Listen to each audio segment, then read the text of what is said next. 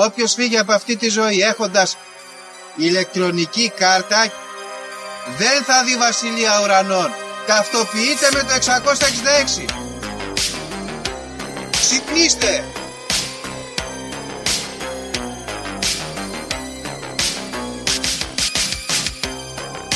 Αν διαβάζεις το σπίτι τα σύμπαντα είναι άπειρα. Εγώ σου λέω είναι 7. Γιατί; Γιατί αυτές είναι οι γνώσεις μου. Βαριά με τη συζήτηση για το αν είναι επίπεδο. Είναι επίπεδο τελείω. Και όποιο πιστεύει το αντίθετο δεν το συζητάμε.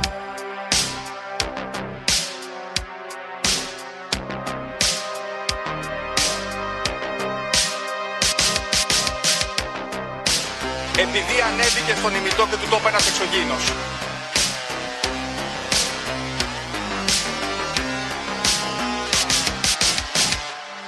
Πραγματική ιστορία κύριε Υπουργέ. Πραγματική ιστορία κύριε Υπουργέ. Πραγματική ιστορία κύριε Υπουργέ.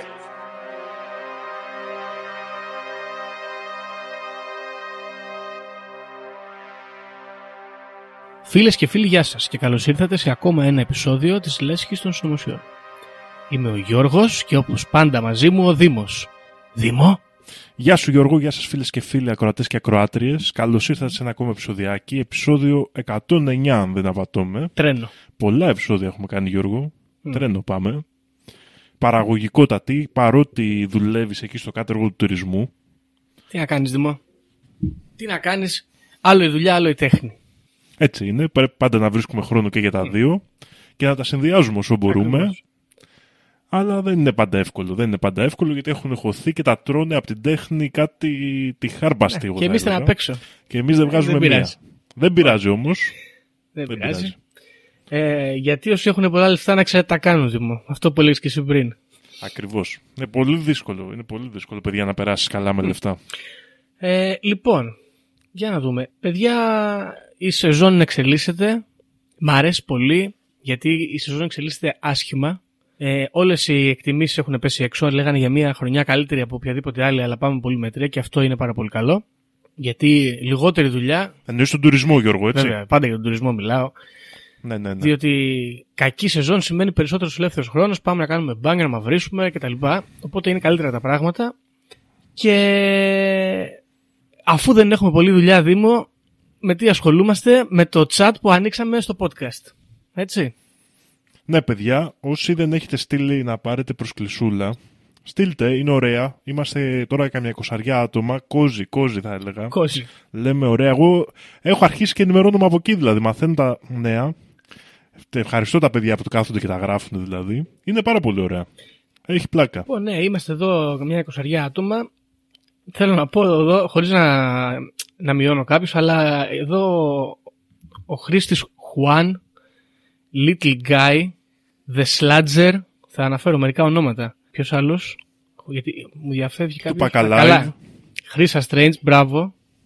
Έτσι. Εδώ κουβαλούν τα παιδιά. Κουβαλούν κάθε μέρα, γράφουν. Και- Ωραία της ξεν, μην ξεχάσουμε και αυτός. Όχι, ναι, μπράβο, μπράβο. Ε, γράφει πολύ. Και ναι, γίνεται εδώ κάποιες ε, συζητήσεις ε, πολύ ύποπτες. Παραδείγματος χάρη, εμφανίστηκαν και μπορεί από εδώ να αντλούμε πλέον όντως τα νέα της εβδομάδας. Εμφανίστηκαν στον ουρανό περίεργοι σχηματισμοί με σύννεφα και ήλιο, τα οποία σύμφωνα με το QAnon το ελληνικό είναι προάγγελος αγγελικών μορφών που έρχονται να μας σώσουν. Το οποίο είναι ένα καλό νέο μέσα στο κυκιώνα των κακών συμβάντων που έρχονται. Άλλο σημαντικό που έχουμε εδώ πέρα, παιδιά, φαίνεται ότι οι σαυρόμορφοι έχουν ε, παρισφρήσει και εκτός από σατανιστική μόδα, που είδα εδώ ότι ποστάρανε, έχει γεμίσει ο τόπος με κόκκινα σακάκια και, και τράγους, κέρατα και άλλα τέτοια, φαίνεται ότι είχαν παρισφρήσει και από παλιά και βάζανε στα φουρό που φορούσαν στην Ευρώπη οι λιμοκοντόροι Ευρωπαίοι αυτά τα πράγματα γιατί είναι σαν τα, αυτά που έχουν στο λαιμό οι σαύρες. Μαθαίνουμε πράγματα. Ελάτε, Ναι, ναι, ναι. ελάτε να τα μοιραστούμε. Αυτά, τι άλλο έχουμε; Α, έχουμε ένα πάρα πολύ ιδιαίτερο νέο. Ε, διότι μέσα σε αυτή την εβδομάδα πέθανε ο, ο Τετ Καζίνσκι, φίλες και φίλοι. Μμμ. Βρέθηκε νεκρός στη- στο κελί στη φυλακή σε ηλικία περίπου 80 χρονών, αν δεν κάνω λάθος. Ναι, λένε για αυτοκτονία, δεν είναι ακόμα σίγουρο. Έπασχε και από καρκίνο, να πούμε εδώ. Α, Οπότε δεν ξέρουμε. Γενικά. ναι. Πάντως εδώ κυκλοφορεί αυτό το γράμμα, το έστειλες εσύ νομίζω, που του λέει Dear Mr. Kaczynski, do you fear death sincerely? Και απαντάει αυτός Dear Mr. or Mrs. No, sincerely, yours, Ted Kaczynski. Δεν ξέρω αν θα αυτοκτονούσε ένας τέτοιος άνθρωπος. Επειδή έχει καρκίνο Ναι, ποιος τουλάχιστον. ξέρει. Ναι. Φιλεγόμενη προσωπικότητα, γόνιμο έδαφος για memes και εγώ θα πω ενδιαφέρουσα νοοτροπία. Φιλεγόμενη και ενδιαφέρουσα. Ναι, σίγουρα. Λοιπόν, τώρα τι άλλο. Εντάξει, μετά τα άλλα νέα της, ε, αυτού του καιρού έχουν να κάνουν με πολιτικά. Δεν πάμε μπροστά, παιδιά. Τώρα ασχολούνται με τη Ροδόπη και κάτι με το προξενείο το τουρκικό. Ε, πριν από αυτό η Ντόρα Πακογιάννη είχε πάει εκεί πάνω και τους έλεγε Γαμμένη πομάκια, αν δεν μας ψηφίσετε, θα φάτε μαύρο χώμα. κάτι τέτοια. Θα πάθετε μεγάλη ζημιά, λέει τώρα. Μεγάλη ζημιά. Την τρελή. Εντάξει, τώρα έχει, είναι, στα, είναι στα πάνω της το κορίτσι, τα λέει ωραία. Ναι, εντάξει, δυναμικό, δεν μπορώ να Δεν πω. μπορώ να πω. Ναι, ναι. Ξέρεις τι μου θυμίζει; Μου θυμίζει αυτές τις θιάδες που άμα κάποιος έχει κάνει παιδί, πάνε και του λένε πώς να τα κάνει. Κάπως έτσι φέρεται με τον Κυριακό Μητσοτάκη. Όπως εκεί το είδες που είχε πάει στην Κρήτη και του έλεγε να τους πεις να μετάξουν τα ψηφοδέλτια. Τα παλιά, Τους ναι. έρχονται έχουμε κάτι θιάδες καινούργια. και λένε, ναι, ναι. Έτσι, του το έλεγε σε ένα ύφος όπως έρχονται κάτι θιάδες σε κάτι νέα ζευγάρια και τους λένε να δώσετε του μωρού αλατόνερο. Αλατόνερο για να ρεύετε καλά. Εντάξει. Υπάρχει και εδώ πέρα ένα άλλο τραγικό νέο έτσι, που αφορά το γνωστό επιχειρηματία που εμπλέκεται με ποδοσφαιρικά και διάφορες ε, ιστορίες υποκόσμου, δολοφονιών και αυτοκινήτων που εξαφανίστηκαν. Εμείς παίρνουμε αποστάσεις. Παίρνουμε αποστάσεις γιατί συμβαίνουν και περίεργα πράγματα. Ενδιαφέρον έχει ότι στη σωστή πλευρά της ιστορίας, καταγγελτική ως καταπέλτες θα έλεγε κάποιος, είναι ο Στέφανος Χίος και ο συνάδελφος vlogger, youtuber, economist, podcaster Τέρι Χατζιερεμίας τη τρομερή προσωπικότητα του ίντερνετ. Και εγώ αναρωτιέμαι πού βρίσκεται η αριστερά σε αυτό το πράγμα. Πρέπει να γίνει αντού. Εντάξει, καταπέλτει ο Στέφανος Χίο και από ό,τι φαίνεται και μπλεκόμενος ως μαχητής του παρακράτους. Και φυσικά το είχαμε καταλάβει λίγο από την απόπειρα δολοφονίας εναντίον του. Αλλά πόσο περίεργο είναι αυτό, το λέγαμε και Γιώργο εκτός ας πούμε αέρα. Πόσο περίεργο είναι που ο Στέφανος Χίος θα ανοίξει το δρόμο για τις μεγάλες αποκαλύψεις στην Ελλάδα. Είναι, Ε. είναι ακραία περίεργο, παιδιά, αυτό, αλλά δυστυχώς με αυτό θα πορευτούμε. Πάντως είχε πλάκα γιατί το Στέφανο Χιού τον είχαν πυροβολή στο, στο λαιμό και αυτός μπήκε στο αυτοκίνητο και πήγε στο νοσοκομείο μόνος του. Και κρατούσε εκεί το λαιμό, τρέχαν τα αίματα. Ναι, και έκανε vlog κανονικά. Δεν ξέρω, φαντάζομαι ότι οι, περισσότερες, οι περισσότεροι από εσάς θα το έχετε ακούσει ή θα το έχετε δει. Μμ. Δείτε το αυτό το βίντεο, είναι πραγματικά ντοκουμέντο. Ωραίο είναι ότι το, το συσχετίσανε με το, με, το, με το πρόβλημα τώρα με τα ΕΚΑΒ. Και λέγε, άμα περίμενα, λέει, εγώ το ΕΚΑΒ να έρθει να με πάρει, θα είχα πεθάνει, λέει. Σαν αυτούς που πεθάνανε, ξέρω εγώ, στην Ναι. Κίμολο. Και στη...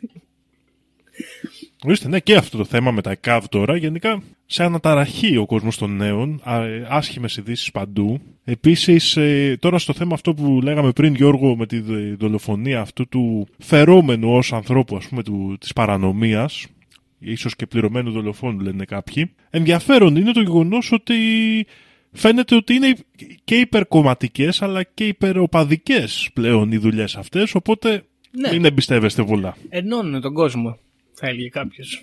Ακριβώς, Το, το ακριβώς. παρακράτος ενώνει τον κόσμο. Καλό είναι αυτό. Ευχαριστούμε παρακράτος. Τώρα, ε, άλλο νέο. Άλλο νέο δεν έχουμε ρε εσύ Δήμο νομίζω. Δεν, δεν ξέρω, έχεις κάτι εσύ; Όχι, όλα αυτά πραγματικά άσχημα νέα, όπως ε, πάλι που βυθίστηκε το πλοίο που μετέφερε μετανάστες στην Πύλο κοντά, Ναι. εκεί μια μεγάλη, άλλη μια μεγάλη τραγωδία. Γενικά δεν πάνε καλά, δηλαδή άσχημα, άσχημα νέα παιδιά, δυστυχώς. Ναι. Ε, δεν ξέρω αν πάμε έχουμε καλά. κάτι καλό να πούμε, οπότε ίσως θα ήταν καλύτερα να σιωπήσουμε Μπράβο. Και να προχωρήσουμε ίσως στο θέμα μας Δήμο. ακριβώς. Και Γιώργο, δεν ξέρω αν το πρόσεξες, Μμ. αλλά ήμουνα λίγο λακωνικός στο νέο για τον Τετ Καζίνσκι. Ναι. Ήσουνα. γιατί είναι το θέμα για το σημερινό επεισόδιο Τετ Καζίνσκι. Θα μιλήσουμε για Ted Γιατί Kaczynski. Εκτός από ενδιαφέρουσα ιστορία ακριβώς, έχει και πολλά συνωμοσιολογικά πλοκάμια που απλώνονται γύρω από τη ζωή του.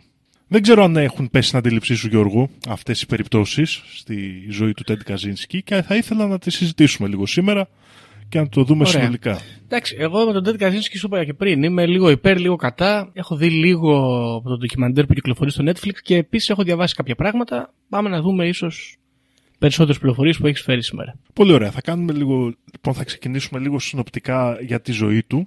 Θα δούμε αργότερα λίγο τις ιδέες τους και στο τέλος θα περάσουμε και στις συνωμοσίες. Ο Καζίνσκι λοιπόν γεννήθηκε το 1942, αν θυμάμαι καλά, ναι, και γεννήθηκε στο Σικάγο, όπου και μεγάλωσε.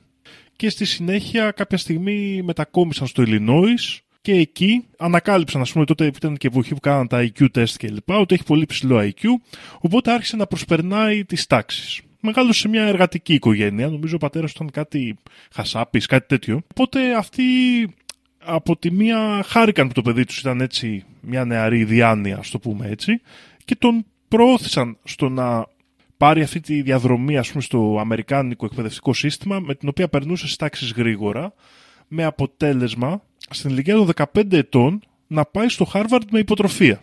Ωραία. Εκεί ξεκινάει να σπουδάζει μαθηματικά, τα οποία ήταν το ενδιαφέρον του, και τελείωσε το 1962, δηλαδή σε ηλικία 20 χρονών, το προπτυχιακό του και συνέχισε την ακαδημαϊκή του καριέρα, στο πούμε έτσι, σε άλλα πανεπιστήμια, ξεκινώντας να διδάσκει κιόλας και παίρνοντας και το διδακτορικό του στο Πανεπιστήμιο του Μίσιγκαν. Οπότε ουσιαστικά μιλάμε για ένα νέο, ας το πούμε έτσι, ελπιδοφόρο που τελείωσε πολύ νωρίς και πήγαινε για μια ακαδημαϊκή καριέρα. Παρ' όλα αυτά, ο ίδιος, από... ενώ ήταν ένα φυσιολογικό παιδί κατά τα άλλα, όταν άρχισε να προσπερνάει τις τάξεις και να αναγκαστικά να έρχεται σε επαφή με μεγαλύτερα παιδιά από αυτόν, ειδικά δε όταν πήγε στο Χάρβαρντ στο πανεπιστήμιο σαν 16χρονος και έκανε τα μαθήματά του μαζί με άλλους 20χρονους, έγινε κάπως ντροπαλός και απομονωμένος και αντικοινωνικός. Εδώ όμως πρέπει να θυμόμαστε ότι πριν να γίνει αυτή η μεταπίδηση στις πιο μεγάλες τάξεις, γενικά ήταν ένα κανονικό και πρόσχαρο παιδί.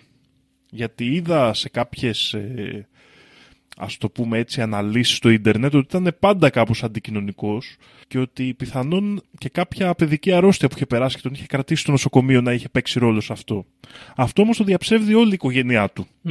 Και ο αδερφός του, που θα δούμε παίζει σημαντική, σημαντικό ρόλο στην ιστορία, αλλά και οι γονείς του. Γενικότερα λοιπόν, ε, το 67 25 χρονών γίνεται βοηθός ε, καθηγητής στο Πανεπιστήμιο του Μπέρκλεϊ, φεύγοντας από το Μίσιγκαν και συνεχίζει του εκεί πέρα. Όμως, προς το τέλος, δηλαδή εκεί, όσο περνάνε τα χρόνια και γενικά δεν τα πήγαινε καλά και σαν καθηγητής δυσκολευόταν, κυρίως λόγω αυτής της ε, ντροπαλότητας ας πούμε και αντικοινωνικότητας που είχε και το 69 παρετήθηκε από τη θέση του και επέστρεψε να μείνει με τους γονείς του στο Ιλινόης, συγκεκριμένα στην πόλη Λόμπαρτ. Λοιπόν, αφού του δούλεψε διάφορες έτσι, δουλειές ε, του ποδαριού, ας το πούμε εδώ, σε εργοστάσια, σε τέτοια πράγματα, αποφάσισε ότι τον εξέφραζε πολύ η φύση και ότι θα ήθελε να ζήσει έτσι πιο κοντά στη φύση και έφτιαξε μια καλύβα το 1971 όπου ζούσε χωρίς χρήματα, ηλεκτρισμό ή νερό τρεχούμενο και με τη βοήθεια και της οικογένειάς του αλλά και διάφορων παραδουλειών που έκανε έχτισε την καλύβα του και ζούσε μόνος του στην εξοχή. Αποφάσισε λοιπόν και έμενε στην εξοχή εκεί, στην καλύβα του και οι δραστηριότητες του κυρίως ήταν να πηγαίνει στην πόλη με το ποδήλατό του, να παίρνει βιβλία να διαβάζει και φαίνεται ότι του άρεσε πολύ η βιβλία φιλοσοφίας και έτσι και πολιτικής φιλοσοφίας και διάφορα τέτοια και κυρίως του άρεσε ο συγγραφέας ο Ζακ Ελούλ και ειδικότερα το βιβλίο The Technological Society που έγινε από τα αγαπημένα του βιβλία. Ε, συγκεκριμένα, αργότερα το 1998 δήλωσε ότι όταν διάβασα αυτό το βιβλίο ήμουνα πάρα πολύ χαρούμενος γιατί ήταν η πρώτη φορά που πίστεψα ότι κάποιος σκέφτεται τα ίδια πράγματα όπως σκέφτομαι εγώ. Στην ε, συνέχεια λοιπόν εκεί πέρα ο Καζίνσκι το 1975 άρχισε να μάλλον για την αρχικά παρατήρησε ότι υπήρχαν αναπτύξεις έτσι και διάφορες ε, δρόμοι ας πούμε και τέτοια φτιάχνονταν γύρω από την καλύβα του και αυτό δεν του άρεσε γιατί διατάρασαν τη ζωή που ήθελε να κάνει και άρχισε να κάνει μικρές, μικρά σαμποτάζ ας πούμε και εμπρισμούς ε, για να, ξέρεις, να παρακολουθήσει τα έργα. Ναι. Όμως, λίγο αργότερα κατάλαβε ότι δεν έφτανε αυτό και σταμάτησε ας πούμε να έχει σαν κύριο στο σκοπό του να μάθει να επιβιώνει στη φύση και να είναι αυτόνομος γιατί ένα από τα αγαπημένα του μέρη ε, μια, έτσι ένα ξέφωτο ε, κοντά στην καλύβα τους, στο οποίο συνήθιζε να πηγαίνει και να χαλαρώνει, είχε καταστραφεί από λόγω της κατασκευής ενός δρόμου. Τότε το 1978 αποφάσισε ότι δεν πήγαινε άλλο και πλέον έκανε σαν σκοπό του να επιτεθεί στην κοινωνία και στο βιομηχανικό καπιταλισμό που θεωρούσε ότι δεν τον αφήνει να ζήσει τη ζωή του αλλά και ότι είναι καταστροφικός για την ανθρωπότητα. Από το 1978 έως το 1995 ο Καζίνσκι ε, ξεκίνησε πολλά τρομοκρατικά χτυπήματα στα, τα οποία κυρίως ήταν βόμβες σε γράμματα τα οποία έστελνε σε ανθρώπους οι οποίοι θεωρούσαν ότι είναι υπέρ της τεχνολογίας και της ε, βιομηχανικής κοινωνίας, ας το πούμε έτσι. Τα Ναι. γράμματα που έστελνε ήταν ε, διαφόρων ειδών, ήταν πολύ προσεγμένα, έτσι ώστε να μην υπάρχουν, ξέρεις, δακτυλικά αποτυπώματα και άλλα αναγνωριστικά στοιχεία, εκτός από ένα συνήθως, συνήθιζε να περιλαμβάνει τα αρχικά FC, που ο Καζίνσκι αργότερα ισχυρίστηκε ότι ήταν τα αρχικά των λέξεων Freedom Club. Οκ. Γενικά πείραζε πολύ τα στοιχεία και αυτό ξεκίνησε μία από τις πιο ακριβές και μακροχρονιότερες έρευνες του FBI αφού βλέπουμε ότι τα χρόνια δράσης του είναι από το 1978 μέχρι το 1995. Έτσι, δηλαδή σχεδόν 20 χρόνια μέχρι να πιαστεί και να συλληφθεί όπως έγινε Ναι. τελικά. Ε, Ακραίο, πολύς καιρός. ναι, ναι, ναι. Οι τρομοκρατικές του επιθέσεις σκότωσαν τρεις ανθρώπους και τραυμάτισαν 23. Και επειδή ήταν κυρίως εναντίον αεροδρομίων και πανεπιστημίων, ε, το FBI του έδωσε το, κονικ- το κωδικό όνομα Unabomber, δηλαδή University and Airport Bomber. Κάποια από τα μεγαλύτερα χτυπήματά του ήταν ε, μια βόμβα σε μια πτήση των American Airlines στην 444 από το Σικάγο στη Ουάσιγκτον, όπου έγινε έκρηξη αλλά ευτυχώς δεν υπήρξαν ε, τραυματίες.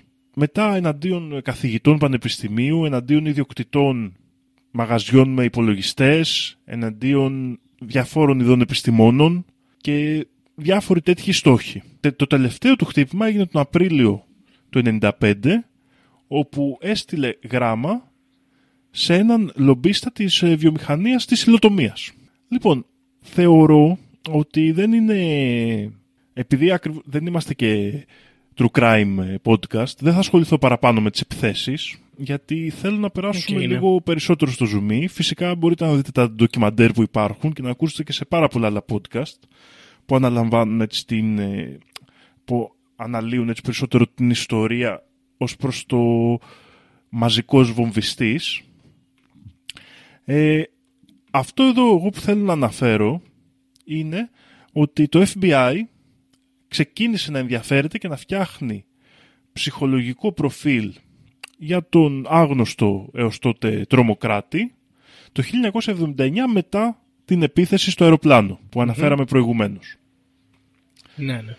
Τα προφίλ που φτιάξανε για τον ε, Καζίνσκι ανέφεραν ότι γενικότερα ακολουθούσε ένα θέμα, ας πούμε μια θεματική που είχε να κάνει με τη φύση γιατί πολύ συχνά έβαζε κομμάτια κορμών ή κλαδιά από δέντρα μες στις βόμβες του και επίσης ε, δηλαδή φαινόταν σαν να είχε να κάνει με το περιβάλλον. Υπήρχε αυτή η υπόνοια. Φτάνοντας προς το τέλος της καριέρας του ως βομβιστής, ο, το 1995, ο Καζίνσκι, έστειλε γράμματα σε πάρα πολλές εφημερίδες και διάφορους εκδοτικούς οίκους, στα οποία περιλαμβανόταν ένα, μια έκθεση 35.000 λέξεων με τον τίτλο «Η βιομηχανική κοινωνία και το μέλλον της».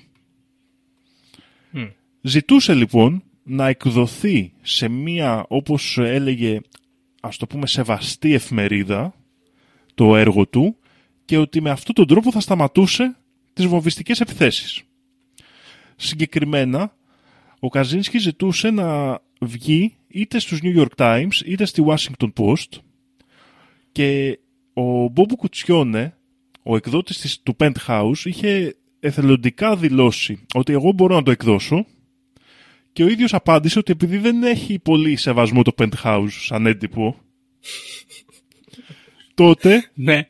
θα κρατήσω το δικαίωμα να κάνω ακόμα μία βομβιστική επίθεση με σκοπό να σκοτώσω. τι, αυτό τι λογική έχει τώρα; δηλαδή, αν έβγαινε στις, στους Times ή, στους, Po- ή στην Post της Washington, θα σταματούσε τελείως. σταμάταγε. Αν έβγαινε στο Penthouse, θα έκανε ακόμα μία επίθεση. Γιατί θεωρούσε Ναι. ότι, Εντάξει.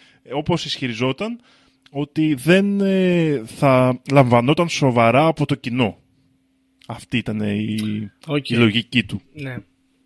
Τώρα αυτό είναι εν είδει εκβιασμού πιστεύεις ή ξέρω εγώ κάποια περίεργη λογική τύπου θα είναι στο Penthouse αλλά θα κάνω άλλο ένα, άλλη μια βομβιστική επίθεση μήπως και ε, ξέρω εγώ με πάρουν στα σοβαρά τελικά. Δεν ξέρω να σου πω την αλήθεια. Πιστεύω ήταν πιο πολύ εκβιαστικό, να σου πω την αλήθεια. Γιατί και εκ του αποτελέσματος η Washington Post δημοσίευσε το μανιφέστο του στις 19 Σεπτεμβρίου του 1995. Οκ. Ε, πάμε να δούμε λίγο τώρα, αφού φτάσαμε στο μανιφέστο, να δούμε τι περιλάμβανε λίγο και ποιες είναι οι ιδέες του Καζίνσκι. Ο Καζίνσκι ξεκινάει το μανιφέστο του με μια πολύ απλή πρόταση, η οποία λέει «Η βιομηχανική επανάσταση και οι συνέπειές της είναι μια καταστροφή για το ανθρώπινο είδος». Και αυτή είναι η κεντρική του ιδέα. Γενικότερα, ο Καζίνσκι λέει ότι το γεγονός ότι έχουμε μπει σε μια οργανωμένη λογική παραγωγής καταστρέφει τους ανθρώπινους σκοπούς, καταστρέφει την ανθρώπινη ψυχολογία και γι' αυτό οι άνθρωποι αρχίζουν και ασχολούνται με παράπλευρες ασχολίες όπως η επιστήμη, η τέχνη ή άλλοι σκοποί, το να βγάλουν λεφτά ας πούμε, οι οποίοι όμως ποτέ δεν πρόκειται να τους ικανοποιήσουν. Μάλιστα προβλέπει ότι θα γίνει τόσο αβάσταχτη αυτή η ζωή, στην οποία η δουλειά μας δεν θα μας ικανοποιεί καθόλου και η παραγωγή μας θα είναι έτσι οργανωμένη που δεν θα καλύπτονται οι ανάγκες μας, που μόνο με μαζική χρήση ψυχοφαρμάκων ή γενετικές τροποποιήσεις θα μπορέσουμε να αντέξουμε το μέλλον. Θεωρεί λοιπόν ότι η τεχνολογία έχει αρχίσει και εξελίσσεται με μεγαλύτερο ρυθμό από ότι ο άνθρωπος και στο τέλος ο άνθρωπος θα πρέπει να προσαρμοστεί ο ίδιος στην τεχνολογία για να μπορέσει να επιβιώσει και θα χάσει ουσιαστικά την ιδιότητά του ως άνθρωπος, ας το πούμε έτσι. Ναι. Γι' αυτό καλεί την επιστροφή σε μια ας το πούμε κοινωνία τροφοσυλλεκτών και στην προσεκτική, α, ε, στον έλεγχο, στον προσεκτικό έλεγχο σε αυτές τις κοινωνίες της τεχνολογίας ώστε ποτέ να μην πηγαίνει στη μαζική παραγωγή. Οκ. Δηλαδή θεωρεί ότι η τεχνολογία που επιτρέπεται σε μια κοινότητα είναι μόνο η τεχνολογία που μπορεί να φτιάξει η ίδια με τα δικά της μέσα και τη δική της συνεργασία. Ναι, ναι, ναι.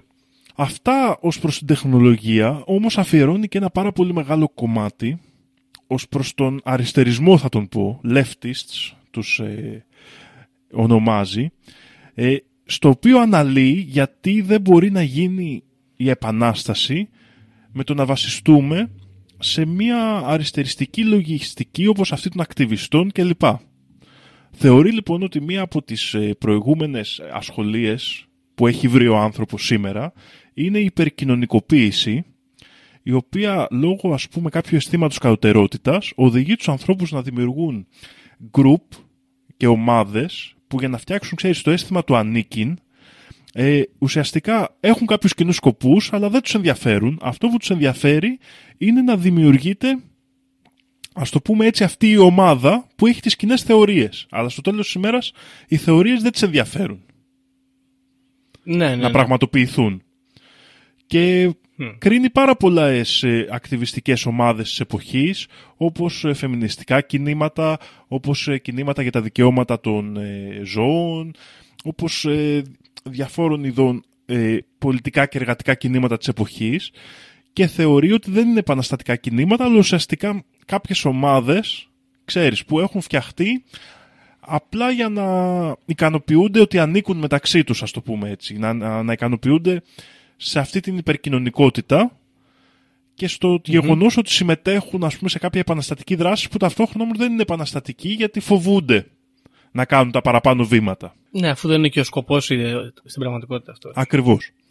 Ταυτόχρονα όμως, με τον, κριν- εκτός από το να κρίνει τον αριστερισμό, κρίνει και το φασισμό, καθώς θεωρεί ότι για να γίνει η επανάσταση που οραματίζεται, δεν μπορούν να υπάρχουν ρατσιστικές τέτοιες ιδεολογίες, γιατί πρέπει να γίνει παγκόσμια και κρίνει και τους συντηρητικούς, γιατί θεωρεί ότι οι συντηρητικοί, ενώ υποτίθεται ότι γκρινιάζουν για τις παραδοσιακές αρχές, ταυτόχρονα αγκαλιάζουν την τεχνολογική πρόοδο και την ε, οικονομική ανάπτυξη αυτή την καταστροφική, ε, χωρίς να το κρίνουν παραπάνω. Πράγμα που το θεωρεί παράλογο. Ναι, οκ. Είναι ας πούμε συντηρητική στα κοινωνικά και προοδευτική ας πούμε στα τεχνολογικά. στην οικονομία και στην ε, τεχνολογία. Ακριβώς. Και το θεωρεί παράλογο γιατί ο ίδιος θεωρεί ότι αυτή η διάσπαση των αρχών, αυτή η αποξένωση των ανθρώπων, αυτή η, η, η προβληματική που δημιουργείται στην προσπάθεια του ανθρώπου για δύναμη, όπως την αναφέρει, στο power struggle, ε, θεωρεί ότι προέρχεται από την τεχνολογία και, από, και συγκεκριμένα όχι μόνο από την τεχνολογία αλλά κυρίως από τη μαζική οργάνωση και μαζική παραγωγή. Δηλαδή το γεγονός ότι τεράστιες mm. μάζες ανθρώπων αναγκάζονται να οργανώνονται και να επιτελούν δουλειές για να φτιαχτεί αυτή η τεχνολογία που δεν τους ικανοποιούν και τους δημιουργούν όλα αυτά τα αισθήματα που καταστρέφουν, να το πούμε έτσι, την ψυχολογία τους. Αναρχικός είναι ο φίλο που θα έχει βάλει με τους Ελιζέου και τους Δημοκράτες. Κάπως έτσι, κάπως έτσι. Αναρχοπριμιτιβιστή ναι. και θα δούμε αργότερα ότι υποτίθεται ότι έκανε και αλληλογραφία με ανθρώπους αυτής της, ε, αυτών των ρευμάτων των αναρχικών και ανέπτυξε ας πούμε τις θεωρίες του παραπάνω. Στα πρακτικά τώρα για να επιστρέψουμε λίγο της ιστορίας αυτό το μανιφέστο και η έκδοσή του ήταν και ο λόγος για τον οποίο τελικά συλλήφθηκε. Καθώς η γραφή του αναγνωρίστηκε από την ύφη του αρχικά, τη γυναίκα του αδερφού του, η οποία με τα πολλά έπεισε τον αδερφό της να ελέγξει παλιά του γράμματα, στα οποία βρήκανε κομμάτια που ήταν πολύ παρόμοια με αυτά του μανιφέστου.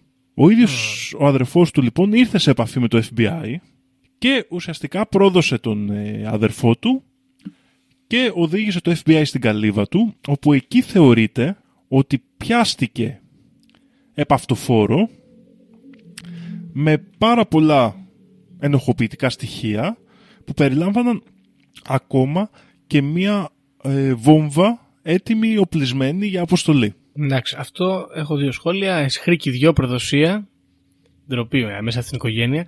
Και δεύτερον, εντάξει τώρα. Ε, στην αρχή, ξέρεις, δεν θα, δεν θα έκανα σχόλιο για, ως προς τα στοιχεία που βρήκανε, γιατί θα, θα το δούμε και αργότερα από τι έγινε στη δίκη, αν αναφέρουμε. Δηλαδή δεν πολύ χρειαζόταν. Αλλά τώρα η έτοιμη βόμβα μου φαίνεται θαυτό.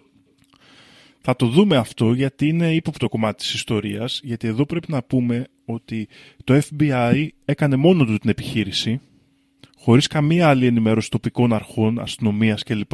Και επίσης είχε αποκλείσει το χώρο και κανένας άλλος δημόσιος λειτουργός ή οποιοδήποτε όργανο του νόμου δεν είχε πρόσβαση για την καλύβα, στην καλύβα αυτή, μέχρι που τη σηκώσανε με φορτηγό και την πήραν από την περιοχή.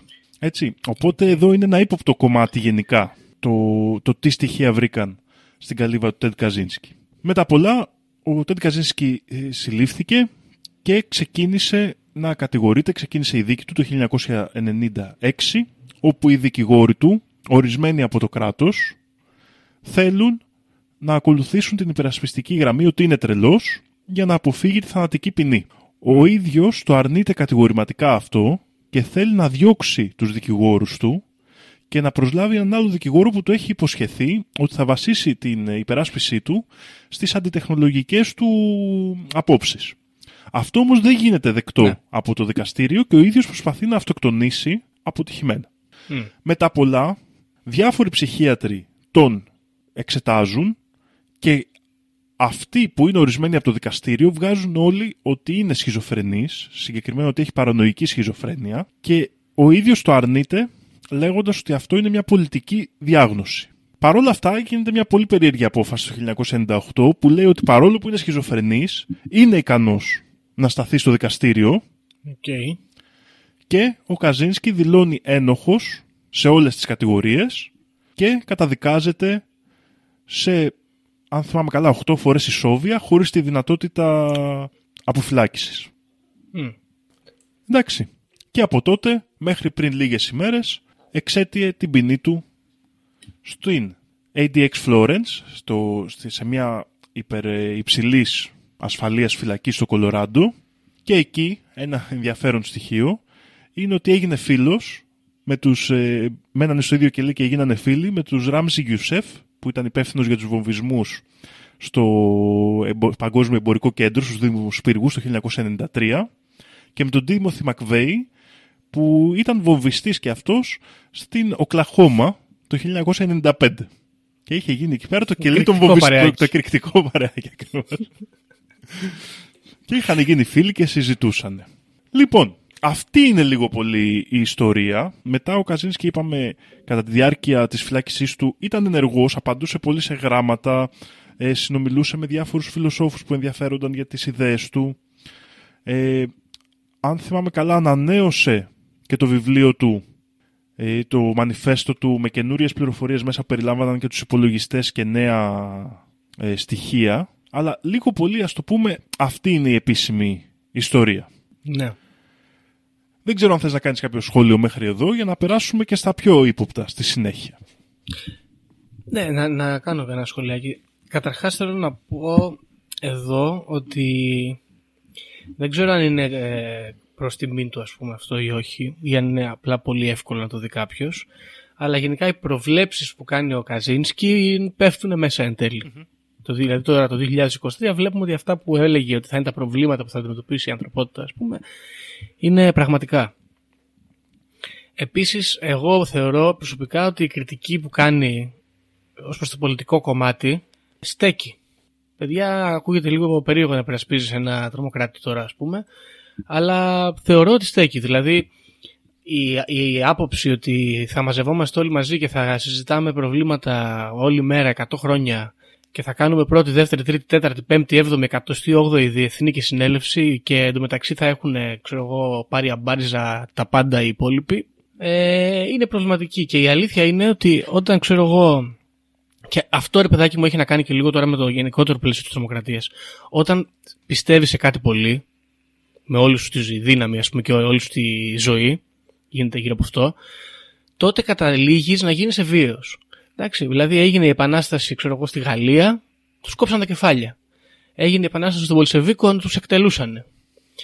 Έγινε εδώ πέρα, ξέρω εγώ, επανάσταση στρατιωτικών, ας πούμε, σκοτώσαν τους κομμουνιστές. Η αλήθεια είναι ότι πολλές φορές οι άνθρωποι όταν θέλουν ριζική αλλαγή πρέπει να γίνουν. Ε, πρέπει, δεν ξέρω αν πρέπει αναγκαστικά, αλλά τέλος πάντων γίνονται βίαιοι.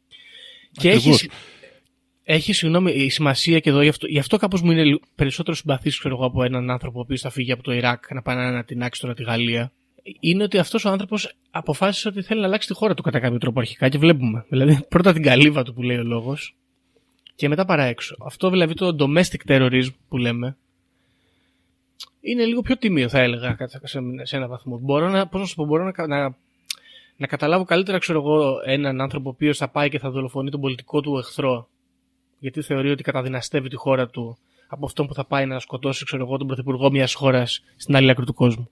Κοίτα, εγώ ε, αυτό το σχόλιο που ήθελα να κάνω τώρα όσο ώρες άκουγα και είναι πράγματι ότι οι προβλέψεις του έχουν πέσει πάρα πολύ μέσα.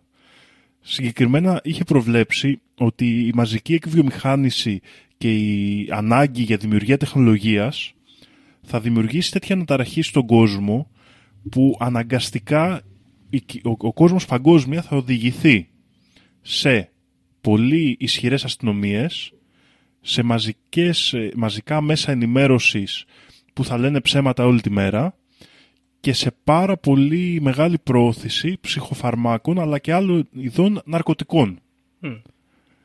Ε, πράγματα, προβλέψεις που αυτή τη στιγμή νομίζω είναι παγκόσμιες. Ναι, κοίταξε. Είχε επίσης προβλέψει το γεγονός, και πρόσεχε, μιλάμε τώρα για την εποχή του Αγίου Καπιταλισμού στην Αμερική, ότι αναγκαστικά θα δημιουργηθούν υπερισχυρές κυβερνήσεις και τεράστιες, τεράστια μονοπόλια εταιριών που θα ελέγχουν τον κόσμο. Ναι, τεχνοφεουδαρχία που λένε και κάποιοι τώρα. Ακριβώς. Ναι, κοίταξε, δεν ξέρω αν αυτή η πρόβλεψη που κάνει, ξα, ξαναλέω, είναι κάτι το οποίο εύκολα μπορούσε να το δει κάποιος ακόμα και τότε. Δηλαδή, ένας σκεπτόμενος άνθρωπος ο οποίος διάβαζε ξέρω εγώ, βιβλία και είχε κάτι που τον ενοχλούσε, αν θα ήταν μια, ξέρεις, μια εύκολη ιδέα να του έρθει στο μυαλό. Ή αν αυτός, ας πούμε, επειδή ήταν και λίγο διάνοια, ξέρω εγώ, ήταν έτσι πιο προφητικός. Τώρα υπάρχει μια κριτική που δεν ξέρω τώρα αν είμαι κατάλληλος να την κάνω. Όσον αφορά το οικονομικό κομμάτι και το οικολογικό κομμάτι, πάντα λίγο έχουμε τσακωθεί μια φορά να θυμάσαι στο Superfly για αυτό το πράγμα. Αυτό το Return to Monkey, το επιστρέφω και γίνομαι τροχοσυλλέκτης, μου κάθεται λίγο περίεργα. Δηλαδή, ναι. εντάξει. Δεν ξέρω. Δεν ξέρω. Ε, εγώ ενώ μου αρέσει αισθητικά, τώρα άμα μιλήσω πραγματικά, δηλαδή λογικά, δεν ξέρω κατά πόσο είναι εφικτό. Ίσως είναι. Ο Τέντ Καζίνσκι πίστευε ότι είναι εφικτό. Ναι. Και εξού και ξεκίνησε η δράση του. Γιατί αν δεν πίστευε ότι είναι εφικτό, όχι μόνο τρομοκρατικά, αλλά αργότερα και θεώρησε, μάλλον έγραψε και πώς επαναστατικά μπορεί να συμβεί αυτό τέλος πάντων. Ναι. Αλλά δεν ξέρω κατά πόσο είναι εύκολο είναι η αλήθεια. Αλλά πιστεύω ότι μια τέτοια άποψη μπορεί να οδηγήσει σε μια καλύτερη ισορροπία. Εντάξει, οκ. Αυτή είναι δηλαδή η ειλικρινής μου άποψη. Ότι δεν χρειάζεται να επιστρέψουμε στο παλιό, αλλά μπορεί κοιτάζοντας το παλιό να φτιάξουμε ένα λίγο πιο ισορροπημένο μέλλον από αυτό που έχουμε σήμερα. Ναι, οκ. οκ. Κάπως έτσι.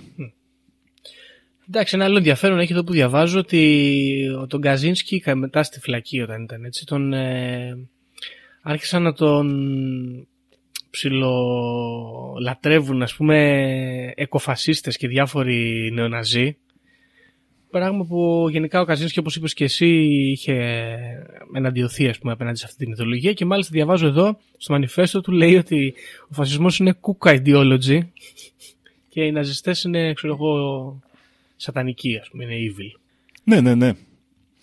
Γενικότερα, παρόλο που τον, ε, σε ένα- στο κίνημα αυτού του εκοφασισμού τον είχαν πολύ ψηλά, ο ίδιος τους είχε απορρίψει με τα γράμματά του. ναι Πάμε όμως να δούμε. Δεν ξέρω Γιώργο αν θες κάτι άλλο να πεις. Όχι, τίποτα. Ένα τελευταίο μονάχα. Ε, ε, Γενικά και στη σελίδα του στο Wikipedia, ας πούμε, κατατάσσεται σε αυτό, σε αυτό το πράγμα που λέει Green Anarchism, η ιδεολογία του.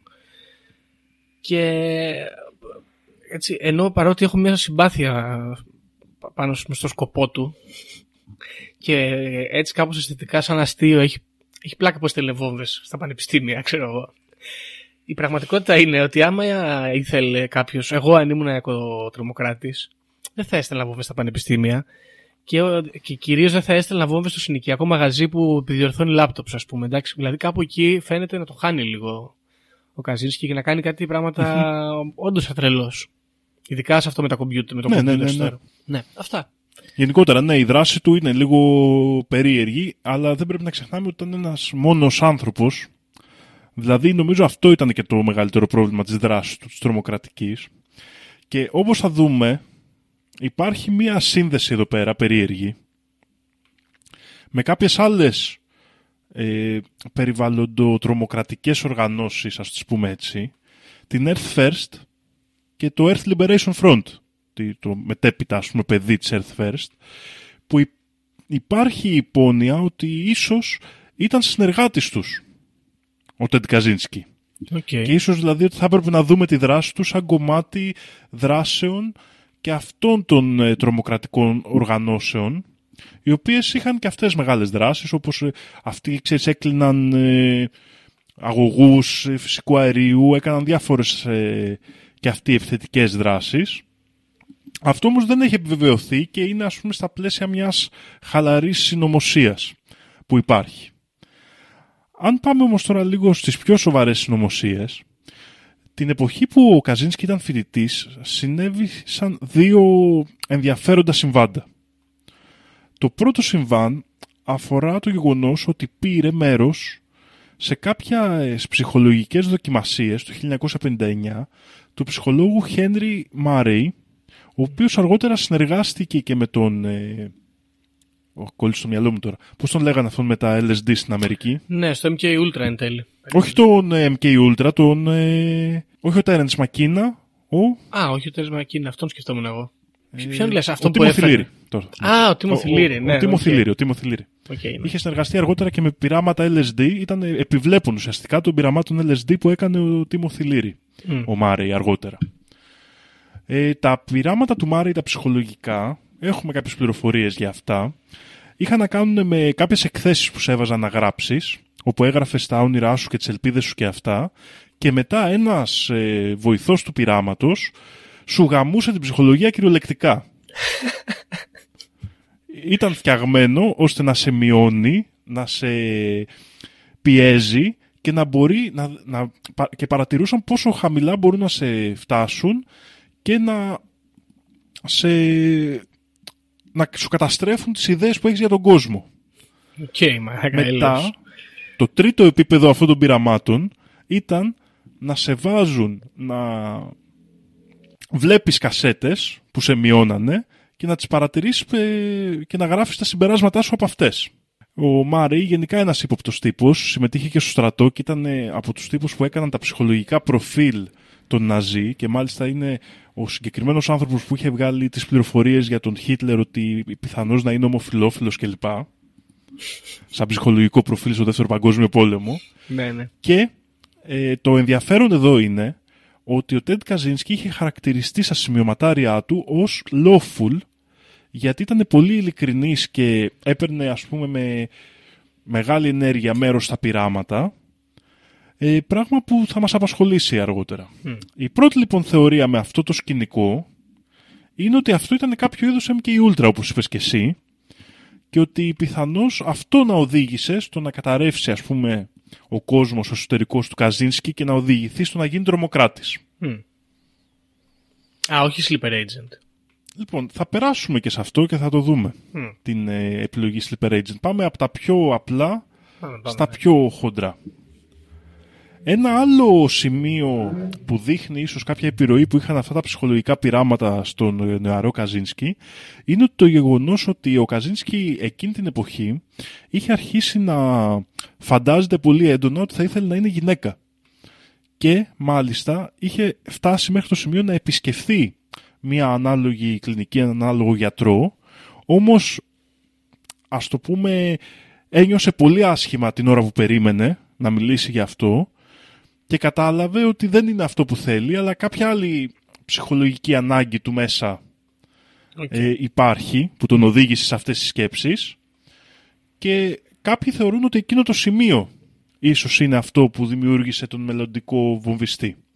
Πάντως είναι σίγουρα ένα από τα κύρια σημεία που τον οδήγησαν να παραιτηθεί από τη δουλειά του και να, ε, να αλλάξει τέλος πάντων να γίνει πιο ακραίος σε αυτά που ζητάει από τη ζωή. Ναι. Συγκεκριμένα, αναφερόμενος στο συμβάν, λέει ότι αυτή η απέχθεια που ένιωσα για τις ερωτικές μου ορέξεις ε, ήταν το σημείο που με έκανε να ανασυνταχθώ και σαν το φίνικα έσκασα μέσα από τις τάχτες της απόγνωσής μου σε μια υπέροχη νέα ελπίδα. Ω, Βαριά κουβέντα, ρε μαν. Εντάξει, είπαμε. Εντάξει, όχι, μπράβο του δηλαδή, αλλά ναι. Λοιπόν, ε, ή- μιλήσαμε για αυτές τις, ε, για τις περιπτώσεις ας πούμε με τα πειράματα και αυτά. Δύο άλλα σκηνικά περίεργα είναι ότι ο Τέντ Καζίνσκι ζούσε σε περιοχές που βρισκόντουσαν άλλοι δύο παρόμοιοι ε, serial killers.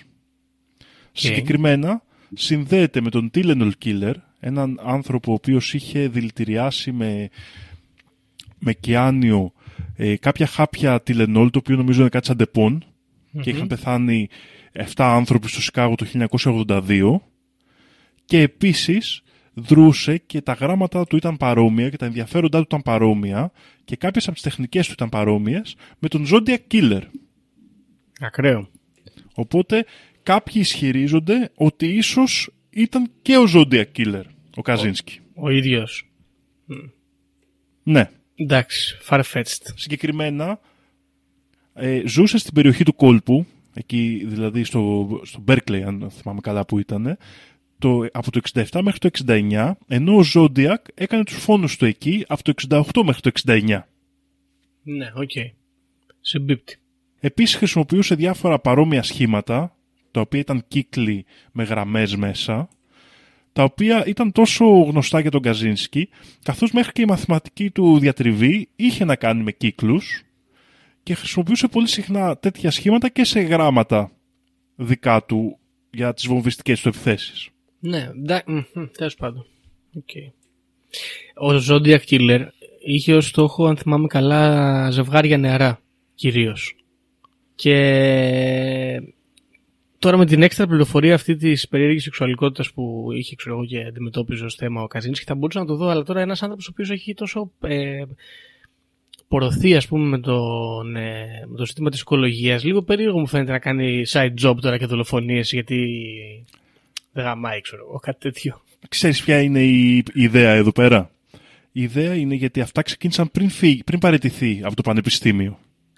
Α, οκ. Ότι ίσως ήταν ο Zodiac πριν ε, βρει τη λύση της φύσης στο μυαλό του. Μετά έγινε, σαν φοίνικα, διέξοδο. έγινε, έγινε φοίνικας και αποφάσισε τις βόμβες στο πανεπιστήμιο. Ακριβώς, γιατί το 69 όπως είπαμε παραιτήθηκε και έφυγε από τον Berkeley. Μμ, σωστό. και επέστρεψε στην ε, πόλη του ας πούμε. Όπου α, μετά από δύο χρόνια το 71 πήγε να μένει στην εξοχή και να κάνει αυτόν τον τρόπο ζωής. Εντάξει, πονηρό. Πονηρό. Δεν ξέρω, δεν υπάρχουν πάρα πολλά στοιχεία και ίσως είναι λίγο ακραία θεωρία, αλλά κάπως συμπέφτουν τα χρονικά και υπάρχουν και κάποια, δηλαδή οι ερευνητές εδώ βρίσκουν κάποια κοινά στοιχεία Έλα, είναι ένα που είναι τρίπτυχο. ρε. ενδιαφέροντα είναι η αλήθεια. Είναι ένα τρίπτυχο. Ναι, Μα- ναι, ναι. Μαθηματικά, σεξουαλικότητα περίεργη και προβληματισ... προβληματισμένος μάλλον με τη σεξουαλικότητά του και έχω το χρονικό περιθώριο. Εντάξει. Θα Ακριβώς. μπορούσε. Possible. Η πιο μεγάλη θεωρία όμως Γιώργο, η οποία περιλαμβάνει το κομμάτι Sleeper Agent που λέγαμε πριν, έχει να κάνει με το γεγονός ότι υπάρχει ο ισχυρισμός από έναν άνθρωπο που επί πολλά χρόνια συντηρεί το site unabombers.com ότι ο Ted Kaczynski δεν ήταν ποτέ ο Unabomber ή αν ήταν, ήταν ένα άβουλο πλάσμα το οποίο έπεσε στην πλεκτάνη του FBI και δεν είχε κάνει όλες τις επιθέσεις ο ίδιος και ουσιαστικά ήταν ένας αποδιοπομπαίος τράγος ελεγχόμενος όμως ώστε να το δεχτεί και έχει πάρα πολλά στοιχεία τα οποία φαίνονται ύποπτα. Το εναρκτήριο στοιχείο αυτής της υπόθεσης είναι ένα σημείωμα το οποίο είναι γνωστό σημείωμα Nathan R το οποίο ο, ο άνθρωπος εδώ που έβγαλε αυτή τη θεωρία ισχυρίζεται ότι το έγραψε ο ίδιος. Οκ. Συγκεκριμένα λέει ότι το έφτιαξε ο ίδιος στο σπίτι ενός φίλου του, του J. Ray Detling και μάλιστα έχει όλα τα χαρακτηριστικά εκείνα όπως βρέθηκαν στο γράμμα αυτό που είχε χρησιμοποιηθεί σε μια βομβιστική επίθεση. Το ιδιαίτερο χαρακτηριστικό είναι ότι το είχε γράψει με άδειο στυλό, οπότε υπήρχε μόνο το περίγραμμα. Ξέρεις, είναι πως όταν πιέζεις το στυλό στο χαρτί, Ναι, ναι, ναι. ναι, ναι. ναι, και έτσι ακριβώς ήταν και στο γράμμα εκείνο. Ισχυρίζεται επίσης αυτός ο άνθρωπος στη μετέπειτα έρευνα που έκανε από αυτό το στοιχείο, γιατί ο ίδιος λέει ότι ειδοποίησε τις αρχές, αλλά καμία δεν τον πήρε στα σοβαρά, ότι το πρώτο σκίτσο που φτιάχτηκε για το Unabomber έχει φτιαχτεί από τη φωτογραφία του στο Harvard και παρουσιάζει πολλά κοινά σι- σημεία των δύο φωτογραφιών που πραγματικά έχουν ακριβώς τις ίδιες αναλογίες και τις ίδιες σκιάσεις όπως η φωτογραφία του από το Harvard και η φωτογραφία του πρώτου σκίτσου. Ναι, αυτό βλέπω. Τις βλέπω τις φωτογραφίες τώρα εδώ. Ισχύει. Επίσης, αναφέρει και έχει κάνει έρευνα ως προς τη μάρτυρα που υποτίθεται ότι έδωσε αυτό το σκίτσο, το οποίο, η οποία δεν έχει δημοσιευθεί ποτέ το όνομά της, δεν έχει ποτέ ελεγχθεί από κάποια άλλη υπηρεσία εκτός του FBI και επίσης η ίδια φαίνεται να έδωσε διαφορετικό σκίτσο όταν της ξαναζητήθηκε μετά από 7,5, χιλ- ε, ε, μετά από 7,5 χρόνια. Ναι. Το από κάτω σκίτσο υποθέτω είναι αυτό. Ο Daniel Pride, όπως λέγεται ο εν λόγω κύριος, έχει επίσης στο site του φωτογραφίες που δείχνουν τον πρώην φίλο του, τον J. Ray Detling, ο οποίος μοιάζει αρκετά με το σκίτσο. ναι, ισχύει. Μέχρι και τα γυαλιά το είναι. δεύτερο. Ναι, φοβερό. Ακριβώς. Λοιπόν, άλλα στοιχεία που αναφέρει εδώ πέρα ο άνθρωπος είναι ότι ο ίδιος το 1992 είχε διαβάσει κομμάτια από το μανιφέστο του Unabomber στον υπολογιστή του Detling και μάλιστα αναφέρει ότι το επιβεβαίωσε αυτό και με ένα φίλο του, το Michael Hren, με τον οποίο αργότερα επικοινώνησε.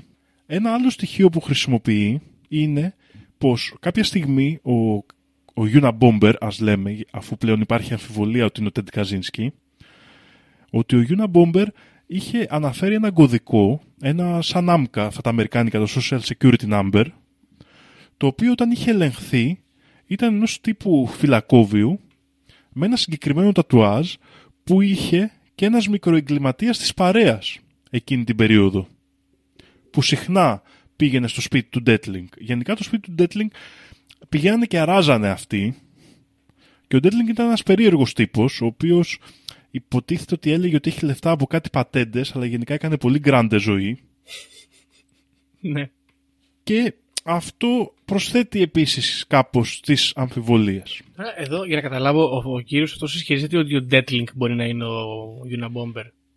Ο κύριος ισχυρίζεται ουσιαστικά ότι ο Ντέτλινγκ ήταν κάτι σαν πράκτορα CIA, FBI, κάτι τέτοιο, που έκανε τις επιθέσεις, έκανε ας πούμε το μεγαλύτερο όγκο αυτής της δουλειάς και ότι ο Τέντ Καζίνσκι ήταν ένας άνθρωπος που είτε με, μέσα από MK Ultra, με έλεγχο του μυαλού, είτε σαν sleeper agent είτε οτιδήποτε άλλο, έγινε επιθύμιος ώστε να γίνει αποδιοπομπαίος τράγος. Μμ, οκ. Το στηρίζει αυτό επίσης με κάποια ενδιαφέροντα στοιχεία, όπως το γεγονός ότι όταν του δόθηκε ο δημόσιος λόγος ο Καζίνσκι είπε ήταν πολύ λακωνικός και ουσιαστικά το μόνο που δήλωσε τότε μετά την καταδίκη του ήταν ότι έχουν παρερμηνευτεί οι ιδέες μου και θα τις αποσαφηνίσω στο μέλλον ενώ ουσιαστικά είχε γράψει ένα ολόκληρο βιβλίο για να δημοσιευτεί θα περίμενε κάποιος να του δοθεί ο λόγος να προσπαθήσει να προωθήσει τις ιδέες του. Ναι, ναι. Και από τότε δεν έχει δώσει καμία συνέντευξη, ούτε είμαστε σίγουροι ότι τα γράμματα ας πούμε, που στέλνει από τη φυλακή και τα λοιπά είναι από τον ίδιο. Επίσης, ένα άλλο στοιχείο που χρησιμοποιεί εδώ ο Πράις είναι το γεγονός ότι η υπεράσπιση του ποτέ δεν έκανε λόγο για τις περίεργες συνθήκες με τις οποίες έγινε η σύλληψή του, στις οποίες ας πούμε τα στοιχεία θα ήταν πολύ εύκολο να είναι φτεμένα αφού δεν επιβεβαιώθηκαν από καμία άλλη αρχή πλην του FBI και αυτό με βάση τον Αμερικάνικο νόμο θα ήταν αιτία για να θεωρηθεί αυτό το mistrial που λέμε Ναι, ναι. και κανένας από τους δικηγόρους του δεν το έκανε αυτό, το γεγονό ότι αρνήθηκαν να αλλάξουν δικηγόρους στον Καζίνσκι ακόμα και όταν το ζήτησε. Αυτό είναι περίεργο μεταξύ, γιατί οι δικηγόροι είναι βαλτοί από το κράτο και υπήρχε δικηγόρο άλλο ο οποίο αναλάμβανε την υπόθεση. Δεν είναι ότι ξέρει. Γιατί καμιά φορά μπορεί να σου Ακριβώς. αρνηθούν να αλλάξεις δικηγόρους όταν έχεις αλλάξει, ξέρω εγώ, πολλούς δικηγόρους, τους οποίους σου παρέχει το κράτος. Σε φάση ότι πας να κάνεις εδώ πέρα μιστράιλ από μόνος σου με το να αλλάζεις συνέχεια εκπροσώπους. Ακριβώς. Και επίσης άλλα στοιχεία τα οποία στην εκτενή του έρευνα ο Πράις έχει βρει είναι το γεγονός ότι δεν βρέθηκαν εργαλεία στην καλύβα του που θα μπορούσαν να δείξουν ε, ότι έχει κατασκευάσει τις βόμβες οι οποίες είχαν ε, εργα... τρυπάνια, ηλεκτρικά κατσαβίδια, ε, κολλητήρι πράγματα που τίποτα από αυτά δεν βρέθηκε στην καλύβα του παραβρέθηκαν έτοιμες βόμβες βιδωμένες με τέτοια εργαλεία Μμ. σε μια καλύβα χωρίς ηλεκτρισμό. Δεν βρέθηκαν καθόλου χημικά και άλλα στοιχεία τα οποία θα μπορούσαν να χρησιμοποιήσουν αυτά. Και τα επίσης όλα αυτά βρισκόντουσαν στον καράζ του Detling αλλά και διάφορες συσκευές που έμοιαζαν με πυροκροτητές και μάλιστα κάποιοι από τους πυροκροτητές ήταν σημαδεμένοι με τα γράμματα FC για τα οποία, για τα οποία αρχικά ο Detling είχε αστιευθεί ότι θα ξεκινήσω μια, τρομοκρασ- μια τρομοκρατική ομάδα που θα λέγεται The Fucking Cunts. Γιατί είναι τόσο τρελό που κανένας δεν θα το πιστέψει. Όντω. Μάλιστα. Είναι περίεργο Γιώργο. Αυτό το site είναι εδώ, ξέρεις, και στέκει εδώ πέρα. Μπράβο. Μάλιστα. Λοιπόν, υπάρχουν πάρα πολλά στοιχεία. Το site έχει πάρα πολλές σελίδες που δείχνει στοιχεία για την έρευνα του FBI πονηρά, που δείχνει τις ίδιες τις προσπάθειές του να ε, βρει τον άνθρωπο ε, αυτόν του οποίου είχε το Social Security Number χρησιμοποιηθεί ως στοιχείο από το Unabomber για την επιβεβαίωση ο οποίος ήταν ένας φίλος της παρέας είπαμε, που είχε το τατουάζ γιατί αργότερα το FBI τον βρήκε αυτόν στη φυλακή και είχε ένα συγκεκριμένο τατουάζ ε, γενικά δεν ξέρω. Είναι πολύ ύποπτη η περίπτωση και ήταν και ο λόγος που ήθελα να κάνω το σημερινό επεισόδιο. Πάντως, εσύ Δήμο, να σου πω κάτι. Όσο με συζητούσαμε για αυτόν τον κύριο Ντέτλινγκ, εγώ σκεφτόμουν ότι ο λόγος για τον οποίο θα μπορούσαν να τη στήσουν στον Ντέτ Καζίνσκι, γιατί πρέπει να βρεθεί και ένα κίνητρο έτσι εδώ πέρα, θα μπορούσε να είναι το μανιφέστο του. Ότι ξέρω εγώ, έχουμε αυτόν εδώ τον τύπο που λέει αυτές τις περίεργες ιδέες και του τι φέρνουμε, ξέρω εγώ. Γιατί ξέρω εγώ, είναι κόντρα στο σύστημα, ξέρω, κάτι τέτοιο. Το θέμα είναι το μανιφέστο του Καζίνσκι το στέλνει αυτό σε γράμματα του 95, δύο χρόνια πριν τον συλλάβουνε. Όχι, βασικά το χρόνο που τον συλλαμβάνουν. Ναι, ναι, ναι. Δηλαδή έχουν προηγηθεί όλες οι υπόλοιπες βομβιστικέ επιθέσεις. Γιατί λοιπόν να επιλέξουν τον Καζίνσκι για να το τη φέρουν έτσι και μ- ακόμα περισσότερο περίεργο είναι γιατί να φτιάξουν έναν οικοτρομοκράτη ως πρόγραμμα; Γιατί όπως είπαμε, ο Μάρεϊ τον είχε χαρακτηρίσει lawful αρχικά. Από εκεί βρίσκουμε ότι είναι, ήταν το, ένα κατάλληλο ας το πούμε δείγμα για να δημιουργηθεί κάποια μεγάλη επιχείρηση. Η επιχείρηση εδώ ισχυρίζεται ο Price, το PSYOP που στήνεται, έχει να κάνει με τη δικαιολόγηση της μείωσης του πληθυσμού. Οκ. Θέλει λοιπόν αυτό το έγγραφο να βγει, ο- το οποίο είναι αρκετά καλά στημένο έτσι και στέκει, ώστε να μπορέσουν οι κυβερνήσεις του μέλλοντος και η νέα τάξη πραγμάτων να περάσουν τις ε, πολιτικές της μείωσης του πληθυσμού. Με πρόφαση την οικολογία. Ακριβώς. Και θεωρεί ότι η σημερινή περιβαλλοντική, ας το πούμε, κρίση περιβάλλοντος και αυτά, είναι συνέχεια αυτού του ΣΑΙΟΠ με σκοπό να περάσουν τον απόλυτο έλεγχο των πληθυσμών και να οδηγηθούμε στη μείωση του πληθυσμού. Μμ. Οκ. Αυτή είναι λοιπόν το, το κίνητρο που βρίσκει εδώ πέρα και ο λόγος που θεωρεί ότι έγινε όλη αυτή η επιχείρηση. Ναι. Κοίταξε, θα το χαρακτηρίσω λίγο ντεκαβλέ αυτό, λίγο anticlimactic. Παρότι βλέπω ότι ας πούμε, εγώ συμφωνώ, δεν έχω διαβάσει το μανιφέστο, αλλά κάπως λίγο με τις ιδέες του Καζίνσκι συμφωνώ και να ορίστε πώς ας πούμε, θα μπορούσε να με πείσει μια κυβέρνηση. Αλλά. Ναι. τέλος πάντων, far, far-fetched, far-fetched μου φαίνεται λίγο. Η κρίμα όμως, λέγαμε γιατί είναι πολύ καλό στημένο εδώ πέρα το πράγμα. Δηλαδή, τα στοιχεία που φέρνουν εδώ πέρα για να φτιάξουν το conspiracy είναι πολύ καλά. Είναι πολύ καλά. Όλα από τα. Ειδικά αυτός εδώ κυρίω είναι full ύποπτος. Φαίνεται για μεγάλο λαμόγιο. Ο Ο Ντέτλινγκ. ναι, Ντέτλινγκ. ναι. Ο Ντέτλινγκ. Μα, Ο Ντέτλινγκ είναι σαν τύπος που κλέβει σε καζίνο, ξέρω εγώ, κάτι τέτοιο. Μμ. Ναι, υποτίθεται ας πούμε ότι ο Ντέτλινγκ, λίγο έτσι για να κάνουμε ξεκάθαρη την ιστορία, ήταν ο πράκτορας ο οποίος ή ήταν σε επαφή με τον Καζίνσκι και έκανε και αυτός πράγματα, ή τα έκανε αυτός και τα ρίξανε στο τέλος στον Καζίνσκι, πείθοντάς τον ότι τα έκανε ο ίδιος. Ναι. Εγώ, εμένα, άμα τη δεχτώ τη συνωμοσία, καταλαβαίνω ότι αφού κάτι ήταν και όλοι και σε χρησιμοποιζόσοδο και ξέρανε και το προφίλ του και όλα αυτά, πιθανότατα. ή- Ναι, είναι πολύ πιθανό αυτό. Τέλος πάντων. Α, και κόμπα των δύο, ξέρεις. Να τον βοηθούσε, Μμ. να του βάζει τις ιδέες, όλα αυτά.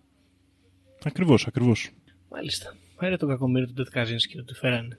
Ναι, Εδώ λοιπόν, Δήμο, ξέρεις ποιο Δεν είναι ξέρω. το, το απόφευμα της ιστορίας είναι μην τρελαίνεστε με τις ιδεολογίες σας. ακριβώς. Γιατί μπορεί να καταλήξετε τον Ντετ Καζίνσκι. Στη φυλακή και ίσως Και- αυτό. Και γενικότερα μην τρελαίνεστε με τις ιδεολογίες και το λέω αυτό σε ένα επεισόδιο που με την γενική ιδεολογία συμφωνώ και εγώ, όπως είπε ο Γιώργος. Δηλαδή, συμφωνώ. Δεν συμφωνώ 100% αλλά βρίσκω ότι είναι πιστική.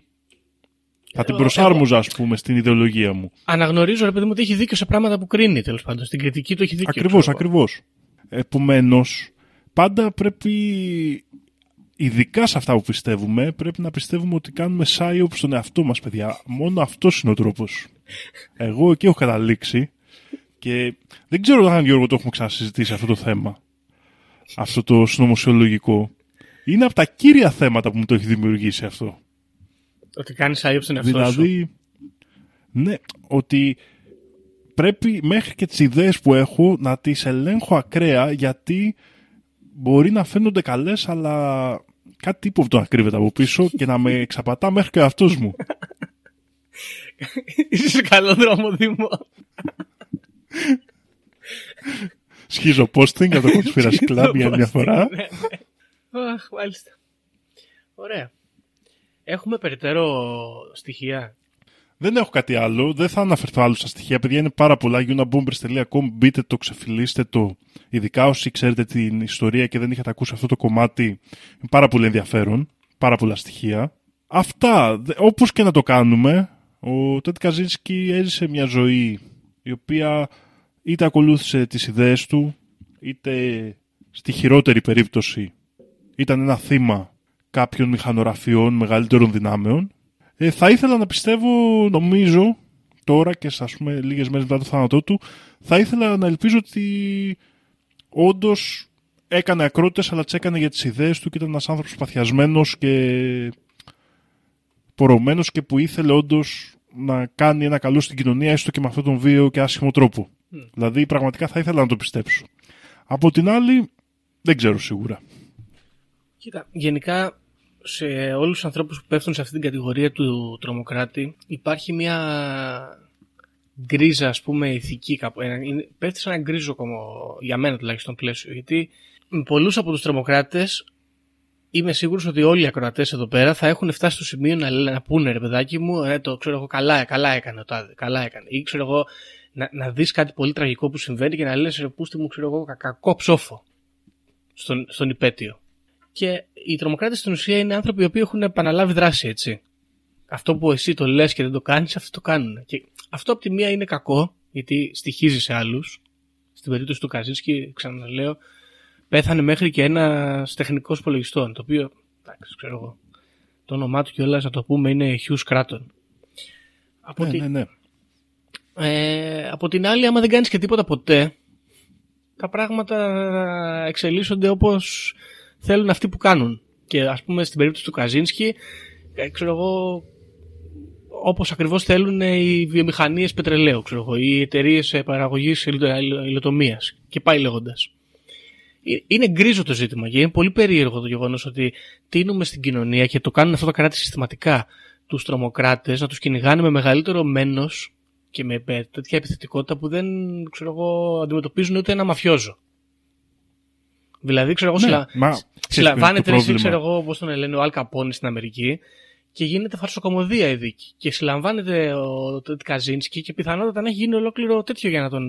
ολόκληρη αναμπομπούλα για να τον βάλουν στη φυλακή. Εντάξει, κοίτα, αυτό είναι λογικό από τη μία, γιατί ο τρομοκράτης, ειδικά ο, αυτός που κάνει επιθέσεις εγχώρια, επιτίθεται σε ολόκληρο το σύστημα, ε. Ενώ ο μαφιόζος πιθανότατα ζει παράλληλα με αυτό. Ναι, αλλά στην πραγματικότητα ο ένας είναι, είναι πολύ πιο προβληματικό άτομο για την κοινωνία. Ναι, αλλά για αυτούς που έχουν την εξουσία είναι πολύ πιο προβληματικό άνθρωπο, άτομο ο τρομοκράτης. Ναι, αυτό, αυτό- είναι αυτό- το αυτή είναι η- πρόβλημα αυτό είναι το θέμα εδώ, για το ναι. σύστημα. Ναι. Τώρα βέβαια δεν μπορείς να κάνεις αυτές τις συζητήσεις, το έχουμε ξαναπεί αυτό, δηλαδή αν τώρα συζητούσαμε με κάποια θύματα των επιθέσεων του Καζίνσκι, Ναι, τι να πεις. ε, η συζήτηση θα ήταν πολύ διαφορετική. Δεν μπορείς να πεις κάτι. Η συζήτηση και την γκρίζα ζώνη αυτή που περιγράφεις έχει να κάνει με κάποια αποδοχή πόνου για κάποια καλύτερη κατάσταση. Γενικά, για να αλλάξει μια κατάσταση πρέπει κάπου να υπάρξει πόνος. Ποτέ δεν θα αλλάξει, πώς να το πούμε, ανέμακτα. Ναι, ναι, ισχύει. Και κάπου εκεί είναι αυτή η γκρίζα ζώνη και τι αποδέχεται ο καθένας ότι είναι αρκετή βία για την αλλαγή. Στην πράξη η δράση του Καζίνσκι δεν έχει κάποιο ιδιαίτερο αποτέλεσμα εκτός ίσως από κάποιες ε, μιμήτριες ομάδες όπως ας πούμε αυτή τη μεξικανική περιβαλλοντική τρομοκρατική οργάνωση τους, ε, αν θυμάμαι καλά, IT, ITS, ITS, Individualistas Tendiendo a los Salvaje. Οι, οι, οι άνθρωποι έτσι, ας πούμε, οι, τα άτομα που φροντίζουν ε, τι- τα άγρια. Μμ. Οι οποίοι και αυτοί είχαν, έχουν μια τρομοκρατική δρα- δράση από το 2011 και αυτά και θεωρούνται μιμητές, ας πούμε, του Τέντ Καζίνσκι.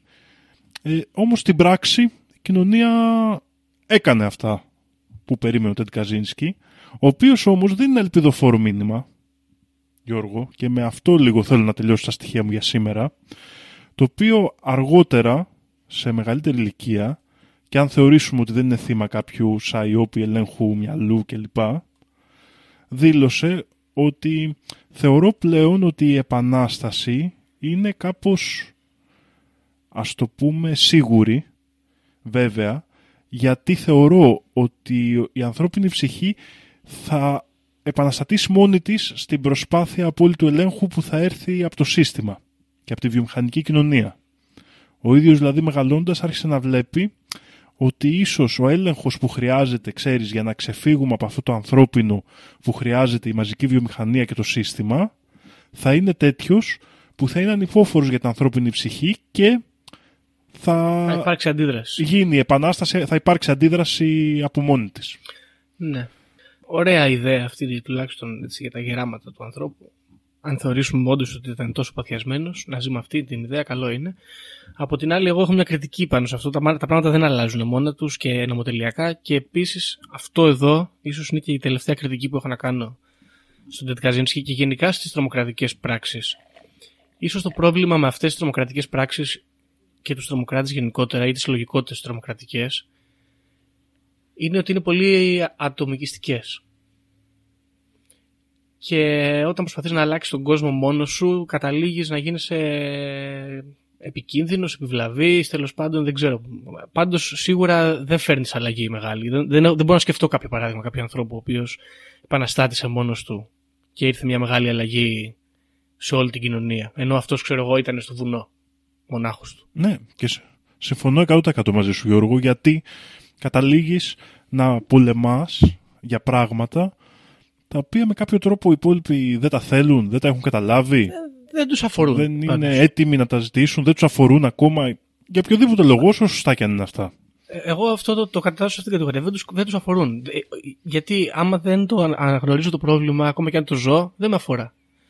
Άμα ξέρω εγώ θεωρώ ότι είναι καλό για μένα ενώ το αναγνωρίζω το, θε- το ζήτημα, πάλι δεν με αφορά. Δηλαδή, για ποιον το κάνω όλο αυτό; Τώρα, ε, θέλω να πω... ότι- Για α, μένα, ναι, για- ξεκάθαρα. ναι, το κάνεις για τον εαυτό σου, αλλά αυτό τότε δεν είναι, ε, δεν είναι για μανιφέστο τότε. Δεν είναι για αλληλογραφίες με άλλους κτλ. Τότε αυτό είναι να πάει ο Τέντ Καζίνσκι στην καλύβα του και όποιος πλησιάζει να τον πυροβολάει, ξέρω εγώ. Είναι για τέτοια κατάσταση, Μμ. κατάλαβες. Get off my forest. Τέλος πάντων. Δεν ξέρω, είναι ενδιαφέρον ζήτημα πάντως και η τρομοκρατική δράση και είναι δύσκολο να μιλήσεις για αυτή πλέον γιατί όπως είπες και εσύ έχει γίνει τόσο ισχυρό κυνήγι σε αυτή τη δράση και λογικά όπως είπαμε και πριν που πλέον είναι, κάνει τζίζ ας πούμε και οποιαδήποτε συζήτηση περί του θέματος και περί του αν έχει αξία αυτή η δράση που παρεμπιπτόντως από τα πάνω προς τα κάτω όπως βλέπουμε στην περίπτωση της Greek Mafia είναι και της χρήσης της αστυνομίας τον τελευταίο καιρό είναι απόλυτα θεμητή. Και ίσα ίσα βγαίνουμε και στις τηλεοράσεις και λέμε μα τι, πώς δεν θα γίνει έλεγχος για τον κορονοϊό και να δέρνουμε ανθρώπους στη Νέα Σμύρνη; Είναι απαραίτητο. Δηλαδή η τρομοκρατία επιτρέπεται μόνο από πάνω προς τα κάτω Ναι, και ναι. να μιλάμε για αυτή τον τελευταίο καιρό. Εντάξει, καλύτερο παράδειγμα από, το, από τις υποκλοπές δεν μπορώ να φανταστώ. Γιατί όταν σου λέει ο άλλος παρακολουθεί το πολιτικό προσωπικό, αλλά ταυτόχρονα δεν δίνουν εξηγήσεις με την, έν- με την ε, πρόφαση του ότι δεν μπορούμε να σου πούμε γιατί πώς λειτουργεί, μάλλον, η, η αντιτρομοκρατική, ή ξέρω εγώ, η, πώς- η, η ΑΕΠ τέλος πάντων. Αυτό ρε, μα, δεν ξέρω, ε, μέχρι και εμένα που δεν έχω να φοβάμαι τίποτα, με κάνει ώρες ώρες να σκέφτομαι δύο φορές τι λέω στο τηλέφωνο, ξέρω εγώ. Ε, Αυτά όλα είναι, ναι, είναι πράγματα τα οποία είναι τρομοκρατικά. Απλά δεν πέφτουν σε αυτή την κατηγορία της τρομοκρατίας όπως τη χαρακτηρίζει, ας πούμε, το σύστημα, ας το πούμε έτσι. Ωραία, πολύ ωραία, παιδιά, μπράβο. Εγώ Ακριβώς. πάντως θέλω να πω ότι ο Τετ Καζίνσκι είναι κάπως έτσι μια συμπαθητική φιγούρα, ιντερνετικά τουλάχιστον. Παρα- προ- είναι παραγωγός καλών μιμιδίων. Και, και στην pop κουλτούρα όλα αυτά που έχουν παραχθεί για τον άνθρωπο αυτό είναι αρκετά αξιόλογα. Δηλαδή μέχρι και στο, αυτό το documentary στο Netflix ας πούμε καλό είναι, δείτε το, το Unabomber. Έχει ένα ενδιαφέρον. Τώρα ναι, όλα τα υπόλοιπα είναι λίγο γκρίζα ζώνη και όσον αφορά το συνωμοσιολογικό κάπως με πείθει, κάπως αντικλαϊμάκτικο όπως είπα και πριν. Όσο το περιέγραφες δηλαδή ψινόμουν και ψινόμουν και ψινόμουν και όταν καταλήξαμε στο τέλος πάρε γάμο το όχι. Μπορούσαμε κάτι καλύτερο. Μάλιστα. Ωραία. Έχουμε κάτι παραπάνω, τι πιστεύεις; Όχι, δεν έχω κάτι πλέον. Λοιπόν, φίλες και φίλοι, ακροατές και ακροάτριες, αυτό ήταν το επεισόδιο για σήμερα. Όποιος θέλει να εγγραφεί στο chat και να συζητήσουμε αυτά τα πράγματα σε σερβερ πιο ε, λιγότερο ελεγχόμενο, μπορεί να μας στείλει μήνυμα και να του στείλουμε το link.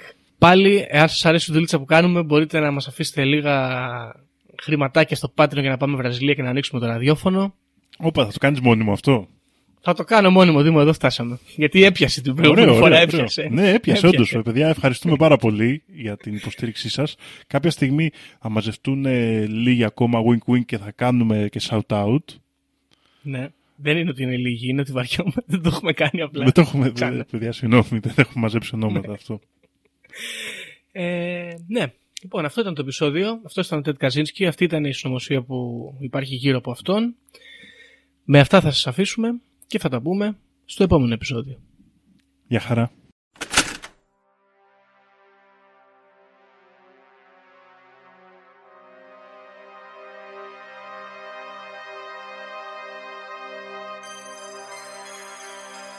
Όποιος φύγει από αυτή τη ζωή έχοντας ηλεκτρονική κάρτα δεν θα δει βασιλεία ουρανών. Ταυτοποιείτε με το 666. Ξυπνήστε!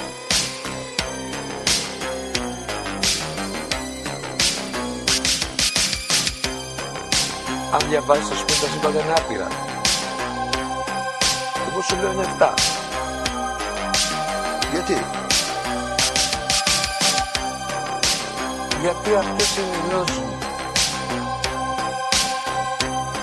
Βαριά με τη συζήτηση για το αν είναι επίπεδο. Είναι επίπεδο τελείωσε. Και όποιος πιστεύει το αντίθετο δεν το συζητάμε.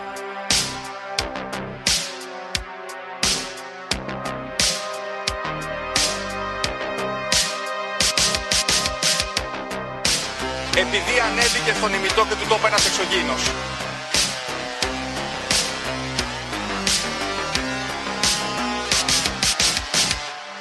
Πραγματική ιστορία κύριε Υπουργέ. Πραγματική ιστορία κύριε Υπουργέ. Πραγματική ιστορία κύριε Υπουργέ.